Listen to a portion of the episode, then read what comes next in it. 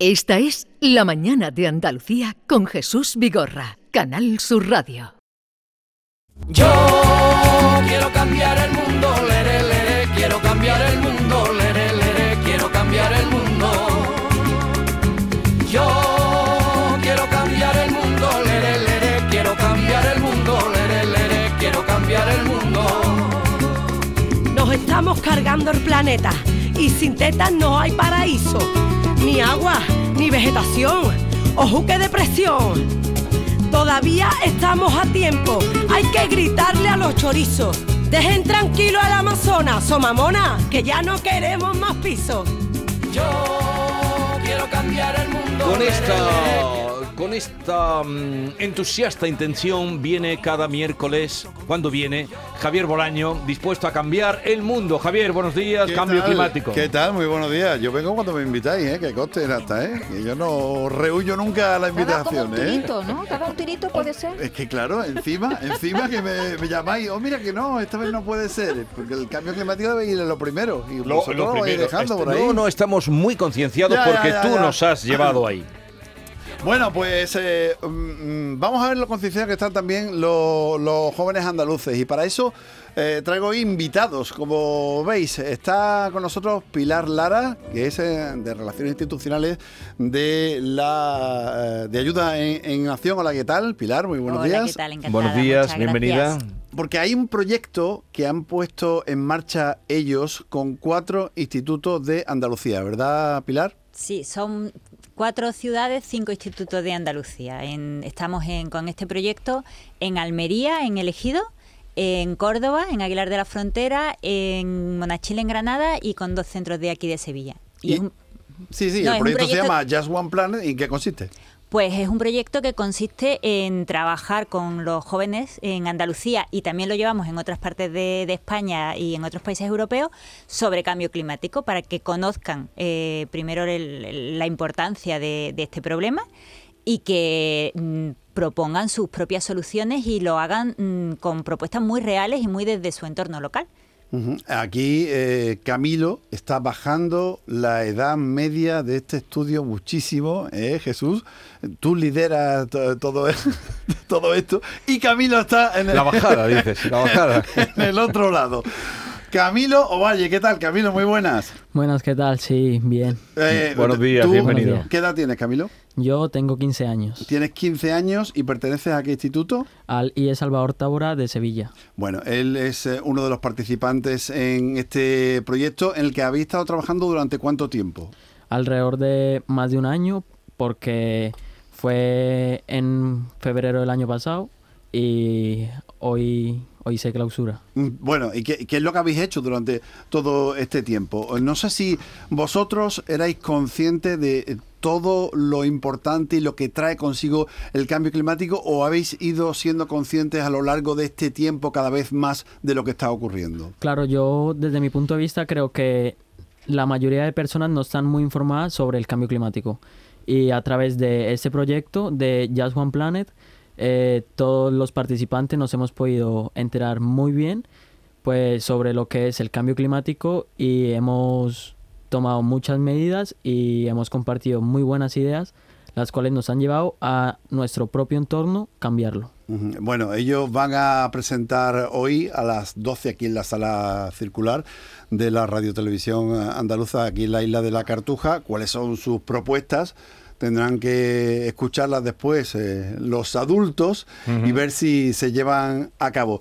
Oye, ¿cómo ha sido el trabajo? No sé si ha sido sencillo o no a la hora de abordar los problemas relacionados con el cambio climático. ¿Vosotros qué os ha parecido todo esto? Claro, pues mira, todo empezó pues con videoconferencias, talleres, encuentros. Hemos tenido pues ya 2 encuentros. Uno fue en Málaga, en el cual estábamos 5 institutos, compartíamos ideas y pues cada persona piensa distinto sobre el medio ambiente, pero hemos llegado a la conclusión de que hay que frenar el cambio climático porque en un futuro vamos a estar muy mal. Pilar, la valoración que habéis hecho de esta experiencia, ¿hay idea de ampliarla a otras ciudades, a otros institutos? Sí, nosotros la línea de cambio climático, digamos, es una línea prioritaria para nosotros, tanto aquí como en los proyectos de cooperación que hacemos, pues nosotros somos una organización de cooperación al desarrollo, y este proyecto tiene una continuidad que empezaremos el curso que viene a trabajar en centros educativos, que es el Education for the Planet, y se va a centrar mucho en la problemática del entorno rural y el entorno urbano, quién padece principalmente las consecuencias del cambio climático y cómo estamos aportando o restando a este problema desde los distintos entornos, ¿no? Y por supuesto la línea de cambio climático y la concienciación a la juventud para nosotros es fundamental, porque es un problema que ya somos todos conscientes de él, creemos ya, muy pocas personas pueden decir ya que es un problema futuro, pero es evidente que quien lo va a padecer es la generación que tiene ahora 15 años, ¿no? No los que tenemos más, ¿no? Camilo, vosotros en este trabajo seguro que habéis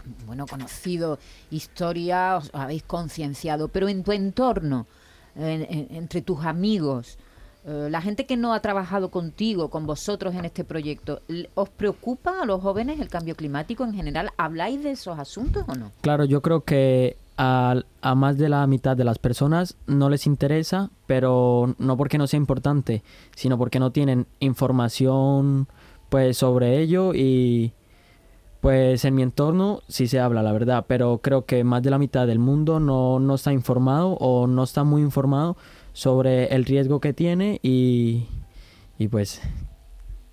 Por ejemplo, los medios de comunicación, tú no sé si... ¿Ves que la información que ofrecemos desde los medios de comunicación es adecuada para, por ejemplo, captar vuestra atención, o no lo estamos haciendo bien? Tú, desde tu punto de vista. Claro, pues mi punto de vista es que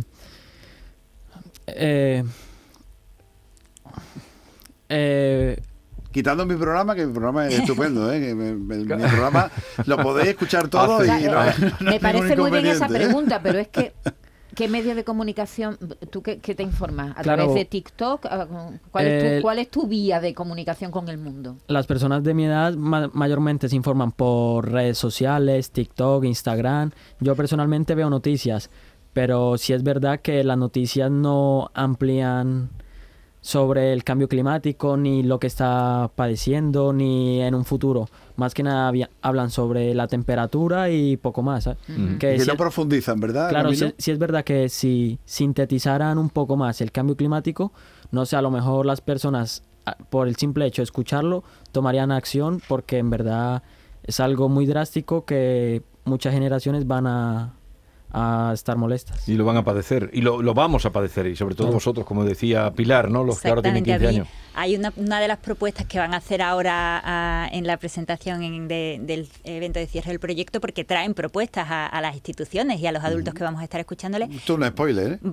Esto es un spoiler total, pero es que me ha parecido muy interesante lo que decían, que ellos quieren noticias positivas, quieren ideas que puedan llevar a cabo, que de los encuentros que han hecho los institutos, pues si uno ha pedido a su ayuntamiento que ponga más transporte público, porque es verdad que en las ciudades más grandes estamos acostumbrados a tener transporte público, pero en El Ejido prácticamente no hay autobuses y quieren ir a la playa sin tener que usar la moto que contamina.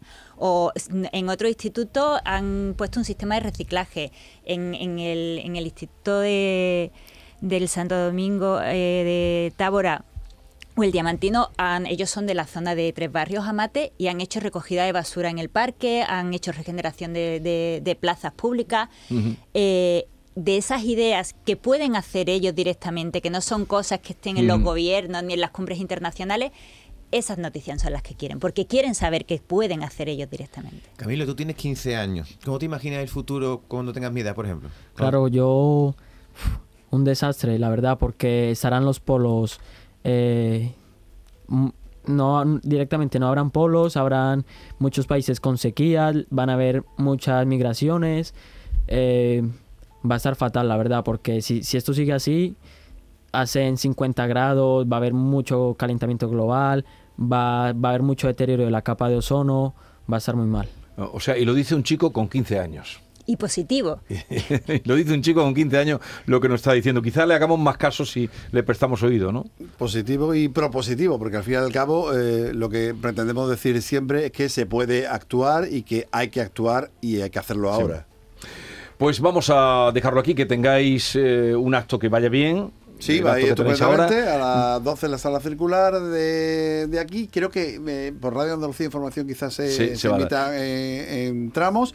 Y nos vamos a quedar con esas iniciativas que van a proponer ellos. Las vamos a recoger en el programa En Cambio Climático el viernes a las 9 de la noche. Eso iba a decir el cambio climático si acaso, a las 9 de la noche con el programa.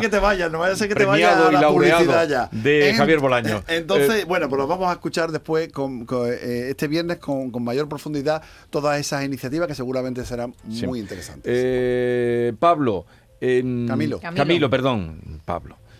no he tirado al azar porque no me acordaba. Camilo, a ver, estás en el Instituto Salvador Távora. Sí, correcto. ¿Quién era Salvador Távora?